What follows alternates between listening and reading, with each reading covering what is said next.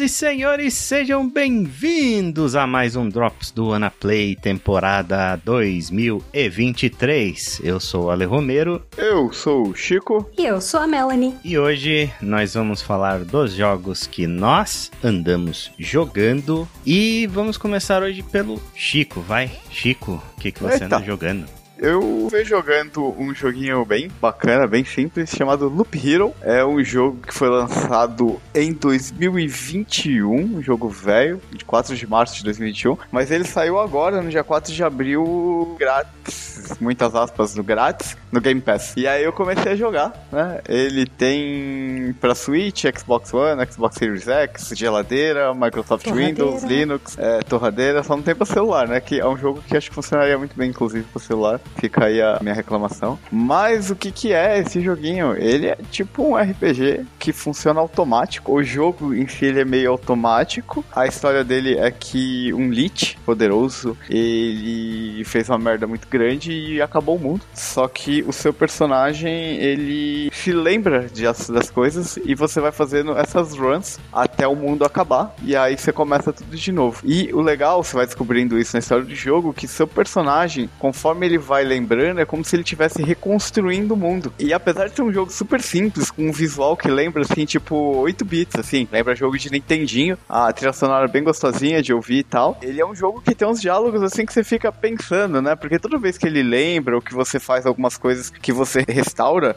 determinados tipos de criatura e tudo mais, tem alguns diálogos quando você encontra a primeira vez essas criaturas, né? Por exemplo, quando você libera os bandidos, né? Tem um diálogo muito interessante que ele vira e fala, pô, mas eu vou restaurar o mundo e aí eu vou restaurar esses bandidos também, tipo, sabe? É, tem uns diálogos meio existencialistas, assim, no jogo, que sabe, você fala, nossa, tipo, que profundo. né? Então, o jogo, assim, toda vez que você começa uma run, ele gera um mapa, que é o caminho que seu personagem segue, e ele começa a partir do acampamento. E ele vai seguindo automático, vai spawnando alguns inimigos. Quando você encontra um inimigo ali no trajeto que ele vai andando, é, o combate é todo automático. E conforme você vence esses combates, você vai ganhando cartas, né, de equipamento, que você vai colocando no seu personagem, ele vai ficando mais forte. E você vai ganhando cartas de terreno, de coisas, né? Que, por exemplo, você pode ir uma carta de cidade, que aí no caminho você coloca uma cidade. E aí essas coisas vão mudando o jogo, né? Por exemplo, você coloca uma cidade e quando você passa na cidade, você ganha uma quest. E aí quando você faz a quest, você ganha umas cartas, você ganha uns itens melhores, né? E são normalmente matar inimigos um pouco mais difíceis. Você tem cartas de terreno fora desse mapa. Você vai construindo o mapa, como se seu personagem estivesse lembrando e reconstruindo o mundo. E nisso vai passando, vai rodando uma barra de tempo, que é quando o run vai acabar. E aí quando vai acabar, ela aparece um- uma paradinha no acampamento. Se você chegar até o acampamento, você tem chance de conseguir ficar com 100% dos spoilers que você conseguiu. Se não, ou se você desistir antes ou morrer,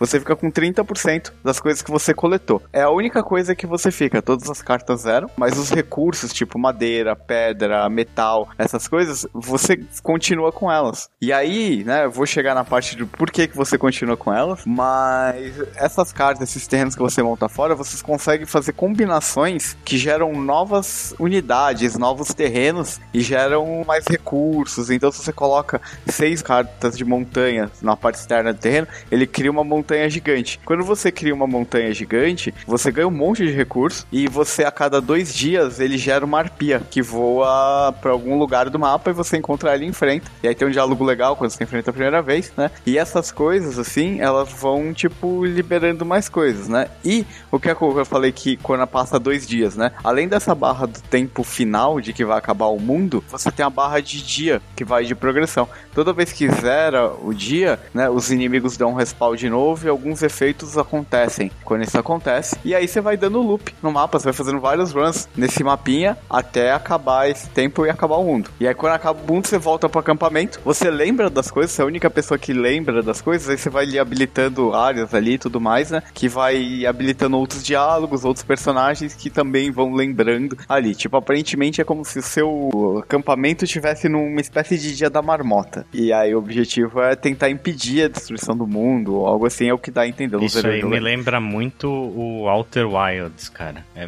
bem parecido com essa premissa. É, o conceito é bem parecido mesmo. E aí o que acontece? O que, que você faz com esses recursos que eu falei que você vai pegando durante a run? Você tem o seu acampamento e, obviamente, tem uma mecânica de construção. Então você pega esses recursos e você vai ampliando as coisas do seu acampamento. Você vai, tipo, fazendo a parte da cozinha, fa é, fazenda, blacksmith, né? E você vai construindo outras coisas ali, unidades com esses recursos, dando upgrades nelas. E aí quando você vai, depende da coisa, você vai, por exemplo, sabe, você libera o herbalista. Aí toda run você tem três poções que zeram quando você, tipo, ali. Então, tipo, pô, já facilita um pouco a coisa. Porque lembra que você precisa matar os bichos para você conseguir itens, né? E equipamentos. Ah, você libera o Blacksmith, Blacksmith vai liberar outros tipos de equipamento. Quando você começa o jogo, o básico, você só pode usar espada, escudo, armadura, um anel. E aí, conforme você vai construindo novas funções, você vai liberando capacete, você vai liberando colar, você vai liberando outras coisas que vão te deixando mais forte. E aí o que acontece? Você vai conseguindo ficar mais tempo vivo,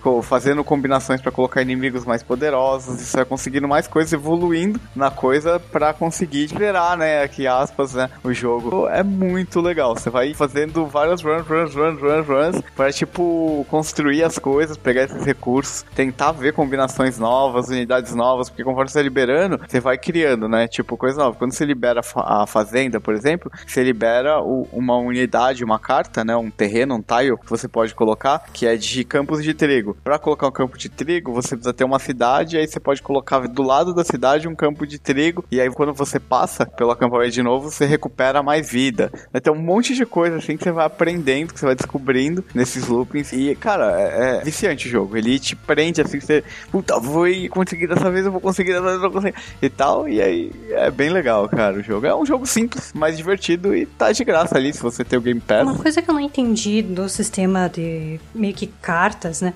Você uhum. tem um uhum. limite de quantas cartas você pode colocar é, para fazer o seu caminho? Tipo, na tua mão. Não, o caminho ele, ele já é fixo, é um mapa que é randômico, assim, que ele aparece quando você inicia a run. O que você faz é colocar tiles dentro desse mapa. Quando ele aparece a primeira vez, a única coisa que existe nesse caminho são alguns inimigos, smiles, né, aquelas gosmas, e o seu acampamento, né, o ponto do seu acampamento que é onde você vai girar, é tipo um caminho fechado, que você vai girar e vai passar pelo acampamento de novo, e aí você vai girar e vai passar pelo acampamento de novo, vai girar e passar pelo acampamento de novo, se você sai, termina a run pelo acampamento, tipo, maravilha. Se você termina fora do acampamento, aí, tipo, você se ferra, né? Então é isso. E essas tiles, essas cartas você ganha quando você derrota os inimigos, algumas delas você coloca, são tiles que você coloca no caminho. Por exemplo, você pode colocar um cemitério no caminho, que aí quando você, que vai começar a dar suma um esqueleto. E quando você passa, você ganha um tipo de recurso específico. Você tem o tile de pântano, um tile de cidade, um tile de floresta. Tem vários tiles que você vai colocando no caminho. Tem construções, por exemplo, a mansão do vampiro, né? Que você coloca anexo ao caminho. E aí, quando você passa ali, ele começa a gerar vampiros. E aí tem combinações. Se você coloca a mansão de vampiro em cima, junto, anexo a um tile de cidade desse caminho, parece até um board game, é, tá? Eu tava pensando. É...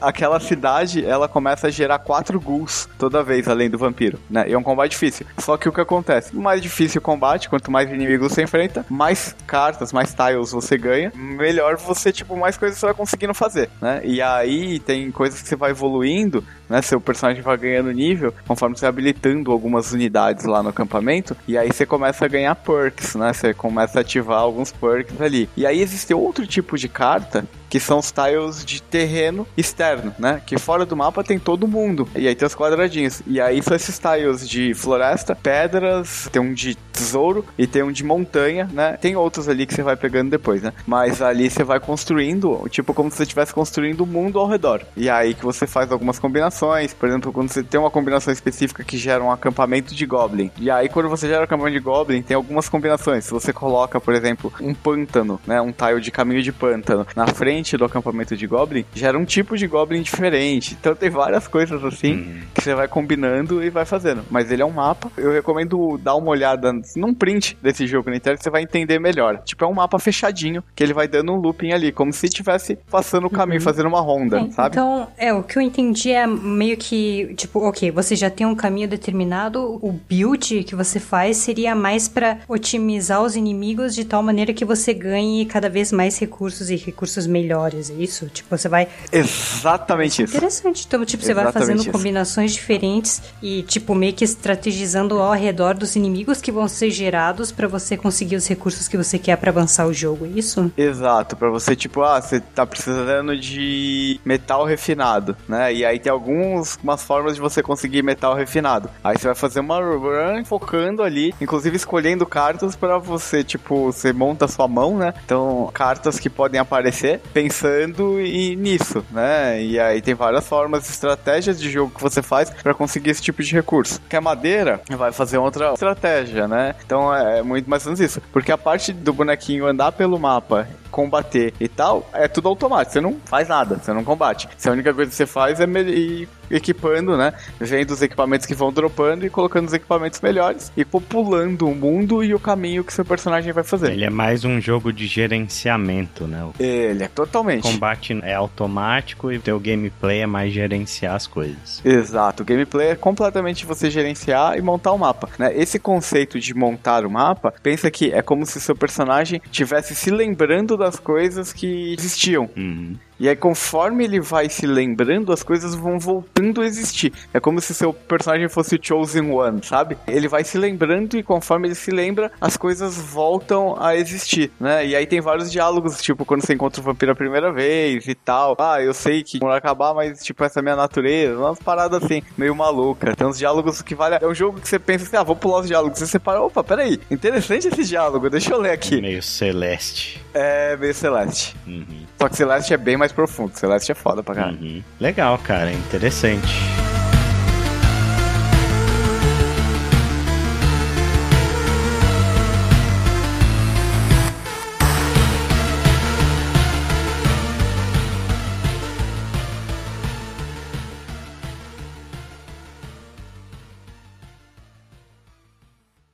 Ok, então vou falar agora do meu joguinho. Eu vou falar de Wild Hearts, né, que é um jogo aí desenvolvido pela Koei Tecmo e publicado pela EA. Ele saiu em fevereiro deste ano pro PlayStation 5, pro Xbox Series X/S e PC, ou seja, só geração atual. É, do que que se trata o, o Wild Hearts, né? Ele é um jogo do gênero de Monster Hunting. Ele é muito inspirado na série da Capcom aí, Monster Hunter, e eu diria que ele é o primeiro grande concorrente que Monster Hunter ganhou nesses anos todos que a série existe, né? É, existem vários jogos que têm elementos de Monster Hunter, mas poucos jogos tentaram se aventurar no gênero que Monster Hunter é especialista, né? Acho que o primeiro que me vem, primeiro e único que me vem na cabeça é o Dauntless, mas esse jogo ele é bem assim esquecível, né? Ele É, eu joguei. ele é um concorrente de Monster Hunter, mas ele tem tão poucas ideias originais que é um jogo que não consegue muito se destacar dentro do gênero e ele acabou meio que caindo aí no esquecimento. O Wild Hearts é um concorrente à altura sabe? Ele é um jogo que realmente consegue se sustentar por si só. Obviamente ele traz muita coisa de Monster Hunter, mas ele também tem muita personalidade e tem muitas coisas que fazem ele se diferenciar da série da Capcom. A história ela, assim como em Monster Hunter, ela é bem qualquer coisa, sabe? O jogo se passa num mundo fictício aí que é bastante inspirado pelo Japão feudal. A temática do jogo é toda Japão feudal, né? Esse mundo ele é infestado por monstros gigantes que nesse jogo são chamados de kemonos Kemonos? Kemonos. Que criatividade pra esse nome, hein? Não são kimonos, são kemonos. e, e, o seu personagem, ele é um caçador, né? Um personagem customizado aí, feito por Character Creation, que inclusive o criador de personagem desse jogo é excelente. Eu acho que eu fiz a melhor waifu que eu já fiz na minha vida em um criador de personagens de Wild Hearts, então de parabéns, realmente muito bom. E aí o seu personagem começa caçando um kemono, né, seguindo o rastro dele, até que você encontra uma criatura que é extremamente forte e você toma um cacete homérico e seu personagem fica basicamente à beira da morte, né? Só uma pequena observação, kemono em japonês é furry, tá? Furry? Oh, que... Furry. Pô, você acabou, você acabou de piorar o negócio, né? Na, tipo... na verdade tem dois... Tem dois significados, né? Ou ele pode ser kimono de é, besta, né? Monstro, essencialmente. Uma classe de bakemono, que é um yokai. Aí o seu personagem, então, ele é ferido, né, mortalmente por essa criatura que ele estava caçando e um cara misterioso te salva implantando uma semente de karakuri no seu peito que, que são os Karakuris? Eles são constructos. É, o mundo do jogo ele gira bastante em torno dos Karakuris. As cidades utilizavam os Karakuris em construções e em várias outras coisas, tipo Karakuris para ativar águas termais em casas de banho e ativar moinhos e, e etc, e etc. Esses constructos eles são movidos através de uma linha vital do planeta e por algum motivo os karakuris pararam de funcionar nas cidades e os caçadores que usavam essa tecnologia eles também meio que ficaram à mercê dos monstros e com isso a praga dos monstros aumentou e tal. E aí você como um caçador que tem o poder de conjurar karakuris do ar, né, chama a atenção do pessoal da cidade de Minato que é o lar dos caçadores, e a partir dali você começa a fazer missões para ajudar o pessoal, caçar monstros e etc. E a trama do jogo ela vai se desenvolvendo através daí. E assim como Monster Hunter, Wild Hearts ele é um jogo de boss rush. Não existe combate tradicional, são apenas lutas contra chefes, que são as suas criaturas gigantes, né, tradicionais de sempre. E o combate desse esse jogo comparado com Monster Hunter, ele é mais dinâmico e mais simples, sabe? Parece que o Wild Hearts ele meio que tentou adaptar a fórmula de Monster Hunter para algo um pouco mais casual, né? Monster Hunter é uma série muito difícil de você mergulhar de cabeça, tem muita coisa complicada, especialmente os jogos antigos. O World e o Rise eles deram uma simplificada boa na fórmula, ficou um pouquinho mais acessível, mas no geral Monster Hunter sempre foi uma série meio cabeçuda assim, né? Sempre foi uma coisa que precisa de muita pesquisa, de muito tutorial para você entender as coisas. E o Wild Hearts ele simplifica muita coisa coisa, sabe? Você, por exemplo, não tem um menu de itens com um monte de coisas que você pode usar na sua caçada. Você só tem o seu item de cura, que é uma água curativa, que basicamente um Estus Flask, assim, você tem uma quantidade máxima que você pode carregar e você consegue carregar ela em pontos específicos do mapa. Você vai coletando alguns de cada vez e, e etc. E é só isso, não, não tem nenhum outro item que você usa além disso. E o combate em si, ele é mais rápido e mais dinâmico, é meio que como se você estivesse enfrentando um monstro com combate de Ninja Gaiden, que é inclusive da própria Koei Tecmo, né? E você vê claramente a inspiração nisso. No Monster Hunter é muito sobre a posição que você acha do monstro e seu personagem é muito estacionário, você fica muito parado no lugar, batendo no monstro e você tem pouca mobilidade, né? É um jogo muito mais sobre você encontrar um posicionamento para fugir de ataques e você encontrar um posicionamento para atacar. Você não consegue male male mudar a direção do seu ataque enquanto a animação tá rolando. E o Wild Hearts é bem o oposto disso. Ele tem um combate mais hack and slash, sabe? As suas armas te movem para frente, você tem mobilidade aérea, é tudo muito mais ágil. Eu acho que é tudo bem mais intuitivo para quem não é muito familiarizado nesse gênero. É um, é, no geral, é um combate muito, muito gostoso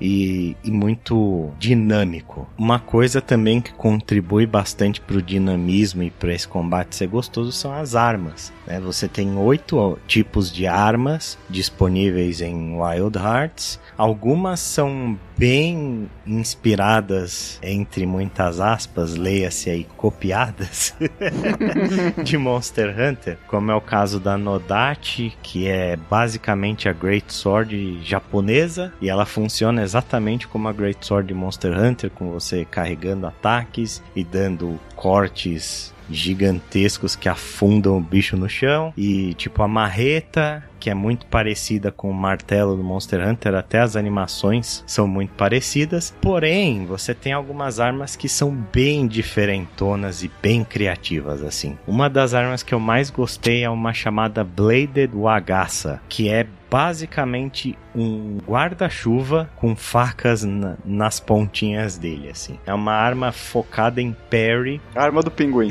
é uma arma, é tipo a arma do pinguim, só que ela não atira. Hum.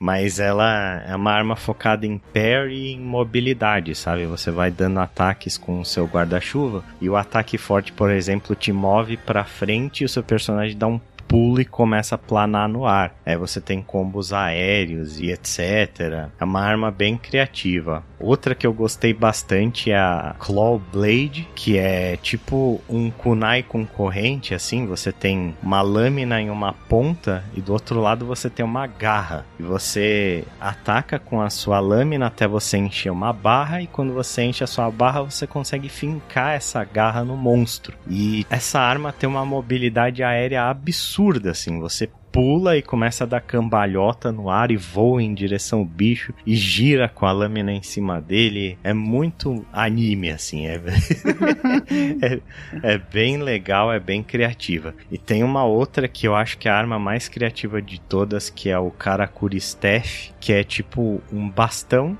de combate, né, que se transforma em cinco armas diferentes. Conforme você ataca, você tem um botão que você consegue mudar o seu bastão para outra forma. E tipo, ele de um bastão ele vira uma shuriken gigante que você consegue tacar no bicho. Da shuriken ele vira uma lança. É a Buster Blade do Cloud em Advent Children. É. do que você falou até agora, uma coisa que me chamou a atenção foi esse lance do combate ser mais hack and slash. Tipo, é, eu confesso que tipo tipo, é uma coisa do Monster Hunter que eu não gosto de combate. Eu acho meio boring, assim, sabe? Não me agrada. Uhum. E isso que você falou do combate me deu uma, tipo assim, nossa, pensar assim, tipo, acho que eu jogaria esse jogo, saca? Sim, é, o combate ele é bem mais atrativo, assim, para quem não tá acostumado com Monster Hunter, sabe? Se você gosta dos outros aspectos de Monster Hunter, mas o combate é muito lento para você, Wild Hearts é perfeito, cara. O combate é muito mais ágil. E outra coisa que influencia influencia muito e que faz esse combate desse jogo ser extremamente único são os Karakuri. Você consegue transformar o seu campo de batalha no Fortnite,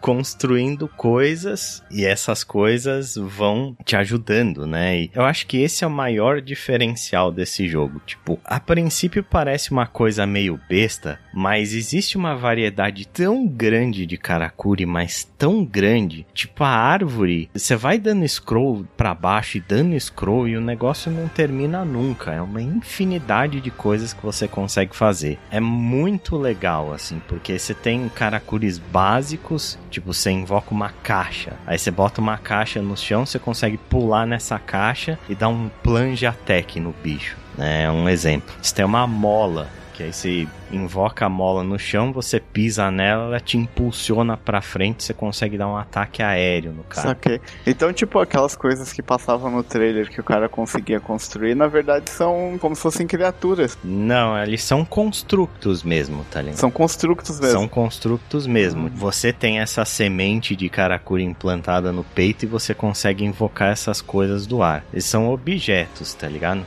Entendi. Só que eles são meio que vivos, assim, porque quando você invoca alguma coisa, ela vem, ela sai se montando sozinha no ar. E aí você tem diversas coisas, tipo, você consegue invocar um planador. Você pula, invoca um planador no meio do ar, agarra nele, consegue, tipo, dar um ataque aéreo no bicho. Pelo que eu tô entendendo, o combate fica bem mais diverso, né? Exato, cara. Fica bem mais diverso. Você consegue invocar, por exemplo, uma tocha. É quando você passa por ela, o seu ataque fica de fogo. Uhum. E aí entra a grande complexidade do jogo, que é você fazer os fusion karakuris. Você começa a fundir as coisas que você invoca e cria coisas absurdamente malucas, tá ligado? Você invoca um monte de caixas, por exemplo, e essas caixas se transformam numa parede. E aí quando o bicho vai te dar um ataque de charge, ele bate a cabeça na parede e sai voando dando quatro mortais pra trás, caindo no chão.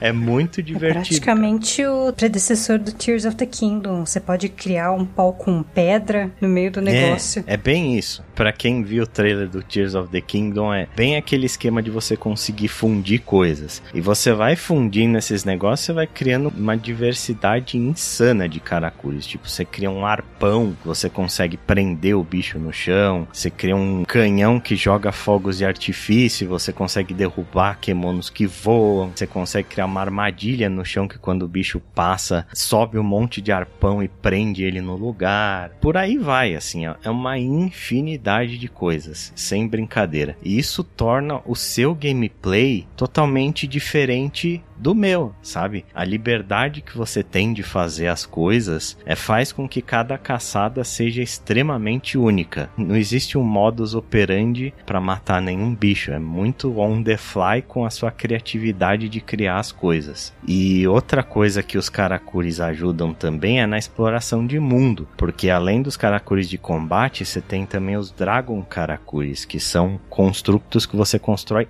no mapa, né? E eles ficam permanentemente ali no mapa. Aí você consegue construir coisas diversas, tipo gaiola para prender bicho e te gerar recurso. Você consegue construir um radar que vai detectar onde os kemonos estão. Você consegue construir tirolesas pelo mapa, né? E que aí tipo você conecta um ponto ao outro, você pega a tirolesa e você atravessa o mapa super rápido. E isso é animal, cara, porque o seu mundo vira uma coisa muito personalizada, sabe? Como o jogo tem multiplayer, quando você faz caçadas com outras pessoas, você começa a ver tudo que o cara fez no mundo dele e é completamente diferente do seu. É isso que eu ia perguntar, se o bagulho tinha multiplayer, como que, tipo, funcionava esse multiplayer do com esse monte de coisa permanente no mundo e tal? Como que funcionava esse multiplayer? É como se você entrasse no mundo do outro jogador? É, tem os dois. Você pode chamar pessoas pro seu mundo, né? Se você inicia a caçada, você consegue pedir ajuda, aí vem outras pessoas e entram no teu, ou você tem portaizinhos espalhados que você consegue pegar caçadas de outras pessoas. Aí você entra no mundo do cara para ajudar ele. E tipo, cada mundo é totalmente diferente do outro por conta desses construtos, que também existe uma infinidade deles que você pode fazer. É muito legal, é muito criativo. Eu acho que o principal ponto do Wild Hearts é essa mutação das coisas, sabe? Tudo é muito dinâmico nesse jogo, é impressionante. Inclusive os próprios mapas são bem dinâmicos, eles mudam conforme você avança na história. Tipo, tem um mapa que é uma ilha tropical, assim, bem linha do Equador, né? Tipo clima quente. E aí tem Uhum. um ponto onde um kemono de gelo passa pelo lugar e ele congela tudo, assim. Você passa pelo mapa no capítulo 1, ele é uma ilha tropical, você passa no mapa pelo capítulo 2, o mar tá congelado, tem gelo pra todo lado. O próprio hub do jogo, que é a cidade de Minato, também muda conforme a história. Ao contrário de Monster Hunter, que os monstros nunca atacam o hub, nesse jogo jogo. Eles atacam o hub e destroem as coisas. Caramba. E os prédios ficam destruídos para sempre, tá ligado? Uou. cara, pô, tô achando muito legal, cara. E é por isso que esse jogo só tá disponível na geração atual e não pros consoles anteriores, né? É. Provavelmente, assim. E, tipo, o último aspecto que eu gostaria de, de ressaltar também são os monstros, né? Os monstros de Wild Hearts, eles são bem menos mitológicos e são bem mais focados em, em criaturas da natureza mesmo. Tipo, você tem um rato gigante, você tem, tipo, lobos, tem pássaros, javalis e coisas do gênero. Os designs desses monstros são ótimos, o moveset deles é muito bom. É, eu acho que tem até pouca variação, né? Porque são, sei lá, 10, 15 monstros no máximo antes de começar a repetir design. Mas também é um jogo que criou todos esses monstros do zero, né? Enquanto Monster Hunter sempre tem os seus monstros que estão em todos os jogos há 20 anos, Wild Hearts teve que criar tudo do zero. Então eu acho que a variação de monstros ela é bem legal. E eles têm durante a batalha, depois que você causa uma certa quantidade de dano no monstro, ele tem um modo Enraged, né? Ele tem um modo furioso, onde ele começa a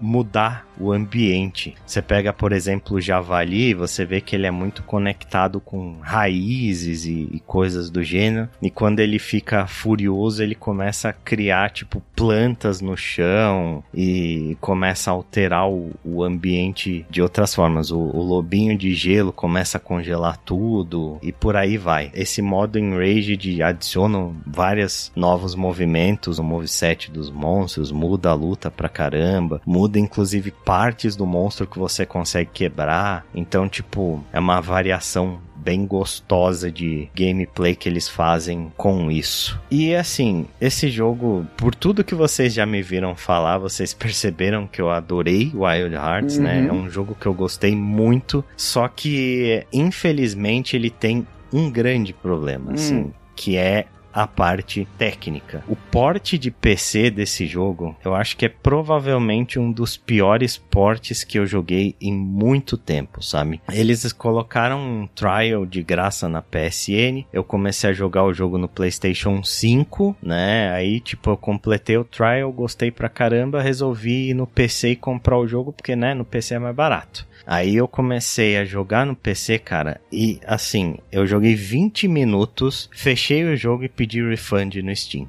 Nossa. Sabe? Porque absolutamente injogável no meu PC. Eu tenho uma 2060, eu tava com o jogo rodando no médio, com algumas coisas no low. Já tava feio pra cacete, tava bem mais feio que no PlayStation 5. E tipo, na primeira luta do jogo, o primeiro Kemono que você encontra, o FPS caiu pra 30. Tava rodando a 60, ali meio sofrido, com stuttering pra caramba. E aí chega no, no primeiro monstro, o FPS cai pra 30. E tipo, isso na primeira luta. Tem áreas mais para frente que requer muito mais processamento. Aí eu pensei, pô, se tá assim agora, quando eu chegar nas áreas mais avançadas do jogo, não vai dar para jogar, cara. Então, tipo, um porte péssimo, péssimo, péssimo para PC, cheio de problema técnico, né? Eles já lançaram alguns patches de correção, mas eu nem sei se esse jogo tem correção no PC no estado que ele tá, sabe? Sabe? Ele foi lançado em fevereiro, então já foram dois, três meses de patches de correção e as coisas meio que não se resolvem. Teve AMA com os. AMA, no caso, AMA, né? Ask, Ask Me Anything, com os desenvolvedores do jogo. E eles falaram que eles estão muito focados em resolver esses problemas, porém está sendo difícil, porque, tipo, cada caso é muito específico de cada hardware, então eles estão tendo muita dificuldade de detectar. Então, assim, eu não sei se esse jogo vai ficar jogável no PC um dia, né? Nos consoles, eles não é um primor técnico, mas dá para jogar, sabe? PlayStation 5 tem algumas quedas de frame rate, especialmente no mapa de gelo, que é bem pesadinho, tal, mas acho que não chega a 30, por exemplo, sabe? Ele cai um pouco, depois volta, não tem stuttering e o jogo roda bem mais bonito do que ele tava rodando no meu PC no médio, assim. Então fica o aviso, sabe? Se você tem um, um PC e um PS5, por exemplo, ou um Xbox Series, no Series X, né? Porque imagino que no S deve ser uma desgraça também. Deve rodar no máximo a 30 frames. Mas se você tem um console da nova geração e um PC, jogue no console, porque o jogo tem crossplay, tá? Então você não precisa sofrer no, no PC por causa de player base e nada disso. Toda pool de jogadores está no, no mesmo lugar. Então jogue no console. Se você joga no PC, eu infelizmente não tenho como recomendar o Wild Hearts por melhor que ele seja, sabe? É uma desgraceira técnica que não, não dá para confiar. Se você quiser tentar comprar e ver como é que roda, porque tem pessoas que falam que não tem problema nenhum no hardware delas. No meu caso, foi injogável. Se você quiser tentar comprar, se não rodar bem, pedir refund, aí é contigo. É. Mas fica aí o aviso. É, PC tem essa problemática, né, cara? Os caras falaram, tipo, ah, parece desculpinha, mas realmente, cada hardware é um hardware, né? O console é aquilo ali pronto. É, e como é uma engine própria deles, né? Uma engine chamada Katana. Então não é uma coisa que provavelmente está otimizada para tudo, sabe? Essa Katana não tá bem afiada. é.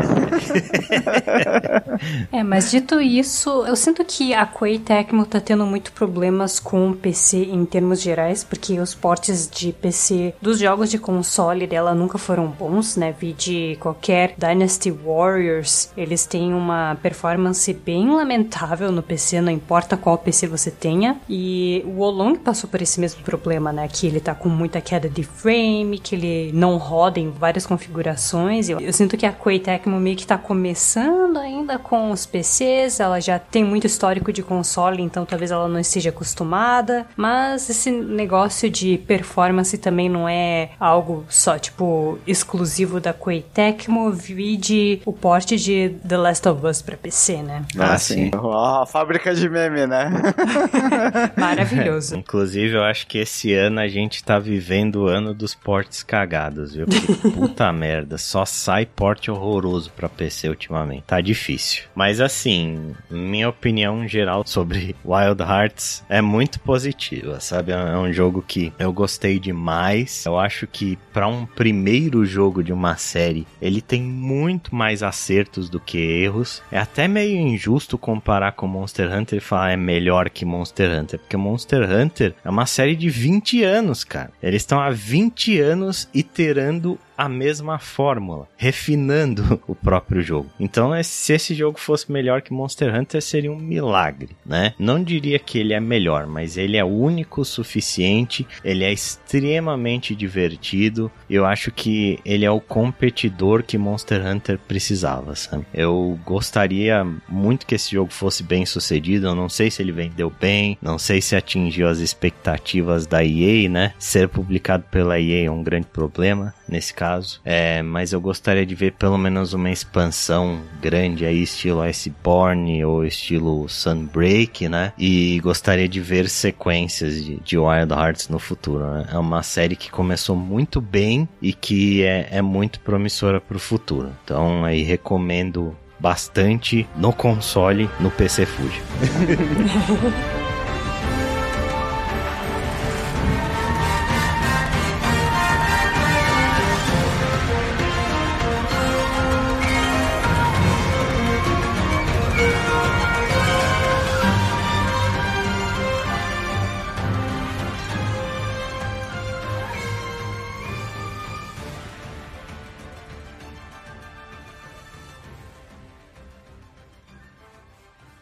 Beleza, então para fechar este podcast vamos para a Mel. Mel, o que, que você anda jogando? Então, voltando um pouco para o lance de gerenciamento de recursos e tal, e também só para dar um pouco de contexto, no começo de março o Humble Bundle estava com um pacote de jogos bem interessante chamado uh, Turkai Syria Earthquake Relief Bundle, que estava arrecadando fundos para ajudar a Síria e a Turquia, né, que tinham passado por um terremoto. Muitas das causas causas para as quais o Humble Bundle ajuda são bem legais. E eu queria aproveitar que esse bundle tinha Gotham Knights no meio da lista de jogos. Falando em porte ruim. Falando em porte ruim, né? Não, assim, parênteses. Gotham Knights é uma grande exceção porque ele conseguiu o milagre de ser ruim em todos os consoles que ele saiu. É, o Gotham Knights não se salva nem nos consoles nem no PC. É, é muito triste. Ele não é um porte ruim porque ele é um jogo ruim, né?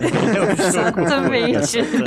ele não dá nem pra chamar de um porte ruim, né? É, é um é, jogo ruim. É doloroso, porque Gotham Knights eu, eu tava lendo pra ver se era problema do Steam Deck, né? Especificamente, ou do meu computador, que eu não testei no meu computador, eu só testei no Steam Deck. E pelo que eu li, o Gotham Knights tava com uma queda feia de frames, no, até mesmo nos consoles da geração atual. Então imagina estar jogando lá todo feliz no seu Series X e de repente cai de. Tipo, para começo de conversa, ele não passa dos 30 FPS, né? Coisa que já deixa o, o Ale com a cara de nojo. Ele é capado a 30 frames e ainda tem queda. É. Parabéns, e, né? assim, se fosse uma queda, se fosse uma queda de 30 para 20 bem de vez em quando ainda vá lá, mas ele consistentemente cai tipo de 30 para 1, sabe? No Series é X.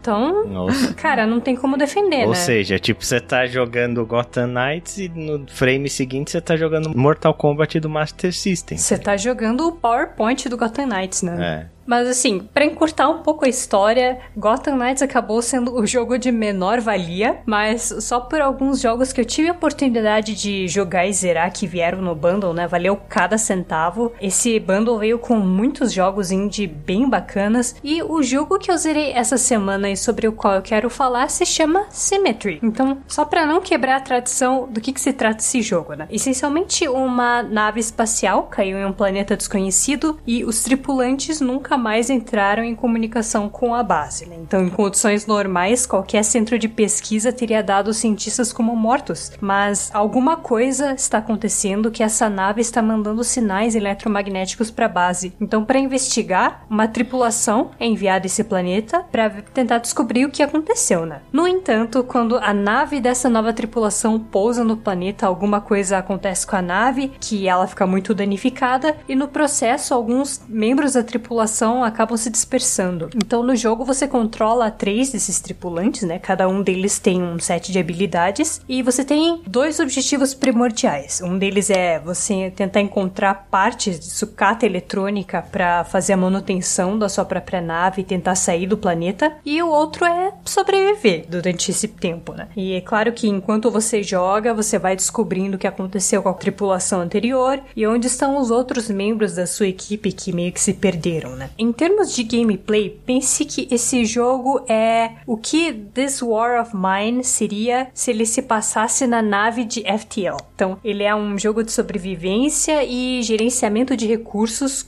com visão lateral, cuja mecânica se baseia em gerenciamento de recursos de uma maneira muito mais simplificada e menos punitiva que This War of Mine. Então, você inicialmente pode fazer três coisas. Primeiro, você pode buscar recursos para manter a sua base aquecida, você pode fazer comida e você pode procurar por recursos para consertar sua nave, que é são os tal dos Electro Wastes. E cada personagem da sua tripulação tem de duas de três dessas habilidades, né? Ou ele pode gerar comida, ou ele pode ser um scavenger, que né, procurar os electroweights, ou ele pode procurar lenha e para manter a base aquecida e você vai decidir qual personagem vai fazer o que. Só que os seus personagens também têm uma barra de fome e uma barra de energia, tipo um HP. Então, se uma das duas esgotar completamente, o personagem morre, é permadeath, não tem mais o que você fazer, você vai ter que continuar o jogo só com quem sobreviveu. E dentro Dentro da sua base, você tem dois pods que recuperam a vida dos seus personagens. Você tem uma máquina de onde eles podem se alimentar. E a partir daí, você tem que regular quem vai descansar quem vai sair para procurar recursos e fazer os personagens sobreviverem pelo maior período de tempo possível. E qual é o desafio do jogo? A maior questão é que durante o seu período nesse planeta desconhecido, você depende muito dos recursos que os seus personagens encontram ao redor da base, nas proximidades da base, no caso, e conforme você vai avançando nos dias, os recursos perto da base vão ficar mais escassos e os personagens vão ter que se afastar mais da base para conseguir encontrar mais electroweight, encontrar carvão. Quanto mais longe for o lugar que eles precisam ir, mais energia eles precisam usar. Então, fazer o scavenging vai ser mais lento. E para piorar a situação, eventualmente algumas coisas vão dar errado na base. Tipo, é, o gerador vai quebrar, é, você vai precisar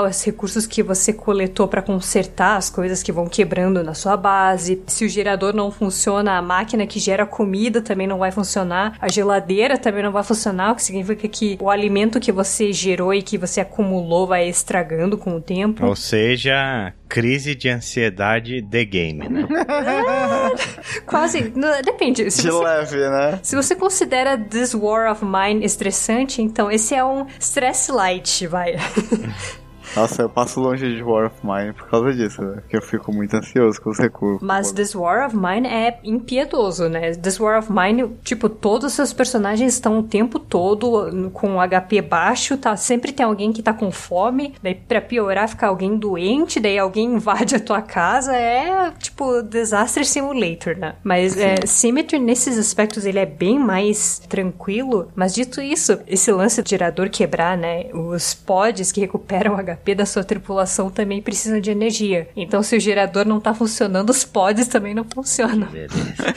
Ou seja, você não pode recuperar energia. E assim sucessivamente. E tem coisas tipo, ah, o personagem vai fazer scavenging. Você tem que ver se a temperatura no exterior está adequada, porque se a temperatura estiver baixa demais, o personagem perde energia mais rápido e coisa e tal. E se você não estiver com o gerador funcionando e a temperatura exterior cai drasticamente, a temperatura dentro da base vai cair também. Ou seja, os personagens que estão dentro da base vão perder energia enquanto eles estão dentro da base. Então, o jogo é essencialmente isso, né? Você tem que saber como e quando você vai usar os seus recursos, como você vai gerenciar as pessoas que estão realizando as atividades e otimizar o que elas vão fazer. E se todos os seus tripulantes morrem, é game over, você tem que começar tudo do zero. Sabe o que, que isso me lembra, Mel? Hum. Frostpunk. É verdade. Frostpunk. Frostpunk tem. Mas Frostpunk ele é muito mais numa dimensão maior, né? Você tem que gerenciar uma cidade uhum. e começa. E, tipo, eu não joguei Frostpunk, é só o que eu ouvi falar, mas essencialmente você tem que proteger o gerador e ir expandindo a cidade, né? Exato, é uma nevasca sem fim, absurdamente gelada, que você tem que se proteger dela e tal. Então você tem que se proteger do frio, tem que fazer um monte de coisa. E você tem que proteger sua população também. Hum. É, enquanto procura recursos, né? Mas, de novo, eu sinto que Frostpunk e This War of Mine ainda são muito mais impiedosos com relação a Symmetry, porque a Symmetry, ele tem um certo limite, tipo, a sua tripulação é pequena o suficiente que você não vai perder facilmente a noção do, de quem tá fazendo o que e qual é a situação das pessoas, sabe? Tipo, não é tão ruim quanto parece, porque quando você leva game over, cada gameplay é relativamente curto. Se você souber o que você tem que priorizar, você consegue todos os recursos necessários, tipo, em menos de uma hora de gameplay. Então, conforme você sobrevive mais dias, a história vai se desenrolando e você vai entendendo um pouco mais a respeito do que aconteceu antes de você chegar no planeta. E não só isso, uma coisa que o jogo faz de legal é que quando alguém da tripulação tá com fome ou tá com HP baixo, ele começa a ter alucinações que mostram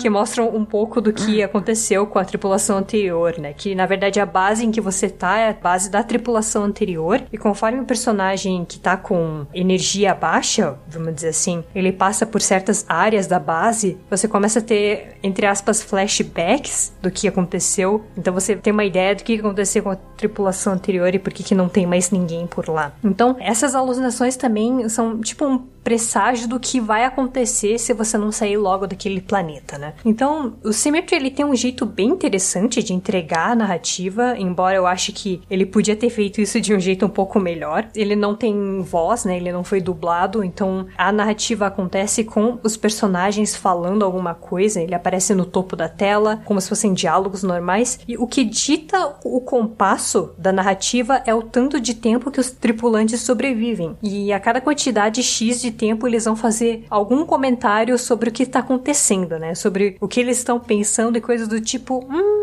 eu acho que meu colega, tal pessoa, tá começando a agir de forma estranha e você vê o, o efeito que o isolamento tem na tripulação e ao mesmo tempo que a ideia central do jogo é bem legal, dá para ver bem cedo onde estão as limitações do jogo. Então, o primeiro playthrough é bem legal porque as mecânicas do jogo ainda são o aspecto que você tá tentando descobrir e ao mesmo tempo você tá tentando entender o que, que precisa ser priorizado, né? E depois que você entende o que é necessário para prosseguir com o jogo e com a história, ele se torna bem repetitivo porque ao contrário do This War of Mine, você não tem aquelas raids para fazer se você ficar sem comida, né? Os recursos são relativamente fáceis de conseguir, é, não existe combate como o combate stealth do This War of Mine, que era uma das coisas mais dinâmicas do jogo, né? Não existe nesse jogo ou qualquer outra mecânica além de coletar e gerenciar recursos. Então você meio que fica fazendo a mesma coisa o jogo inteiro, sabe? E enquanto a história é bem intrigante no começo, ela não faz nada para que você se importe com a tripulação. Então meio que tanto faz, sabe? Então se alguém morre, você meio que, é,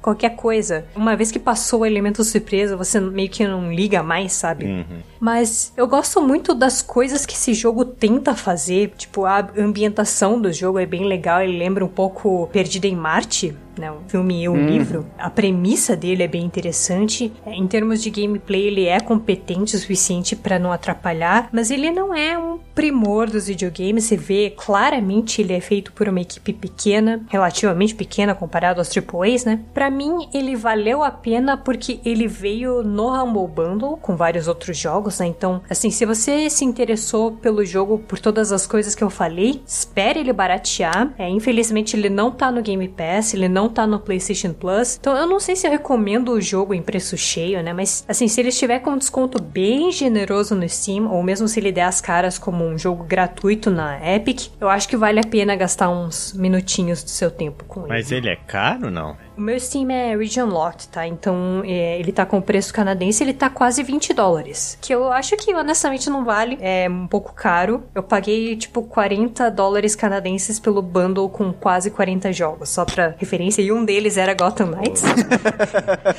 que beleza, hein?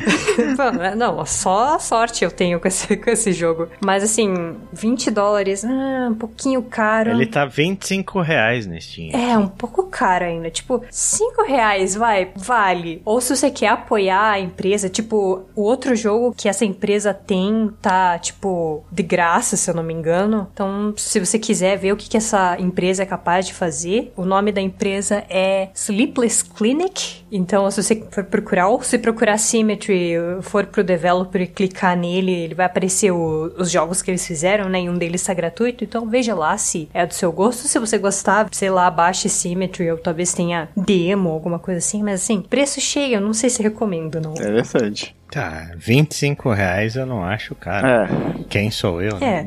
É. é, tipo, se você for ver os reviews. E assim, a gente podia fazer uma hora de discussão sobre preço do jogo versus tempo de jogo, sabe? Ele é um jogo curto pela experiência, eu não sei se vale a pena. E de novo, ah, se 25 reais pra você não faz diferença, então vai em frente, mas eu ainda acho um pouco caro. É, mas assim, ele é um jogo de 2018, então é. qualquer sale do Steam vai estar tá incluso. Exato. Né? Sim. Dá para pegar ele mais barato sem a menor sombra de dúvida. Uhum. E bom, e você pegou num bundle, né? Não é uma coisa muito. É, também. É, exato. Sim, jogo de 5 anos já. Nesse bundle vieram alguns jogos que saíram em 2021, 2022. É, inclusive um dos jogos que eu zerei recentemente, chamado Sunlight, se eu não me engano, saiu em 2022 também. Mas de novo, jogo de uma hora. E muitos dos jogos que vieram nesse bundle são indies que provavelmente apareceram em promoção no Steam, né? Então, assim, jogos indie, né? É sempre legal apoiar empresas menores que Sim. fazem jogos legais. E esse jogo tava no bundle pra ajudar a Turquia e a Síria, né? Então, no final de contas, valeu a pena. E de novo, tava com o Gotham Knights. Então, é isso. Mel, eu não pagaria 25 reais em Gotham. ah, tava esperando. Eu, eu, te, eu teria pedido refund se fosse só o Gotham Knights, eu vou dizer. É. Se fosse 25 reais Gotham Knights, eu pediria refund. ok. Então a gente vai encerrando mais uma edição do Drops. Acesse lá o nosso site, wanaplay.com.br. Lá você encontra toda a nossa biblioteca de podcasts desta temporada e das temporadas antigas, tudo lá bonitinho. Se você quiser entrar em contato conosco, você pode seguir a gente nas nossas redes sociais e mandar uma mensagem lá. A gente está no Twitter, no arroba WannaPlayPod, no Facebook, facebook.com.br WannaPlayPod e no Instagram, instagram.com.br WannaPlayPod. Você pode também mandar um comentário neste post ou enviar um e-mail para contato arroba wanaplay.com.br. A gente sempre lê tudo e interage da melhor maneira possível. É, acompanhe também lá as lives que a Mel faz no nosso canal da Twitch. Ela joga todos os dias, né? Então siga a gente lá no twitch.tv barra Live e acompanhe lá os joguinhos que a Mel sempre está jogando na nossa Twitch. Então é isso, nos vemos daqui a 15 dias. Um abraço para todo mundo e até a próxima. Falou, galera!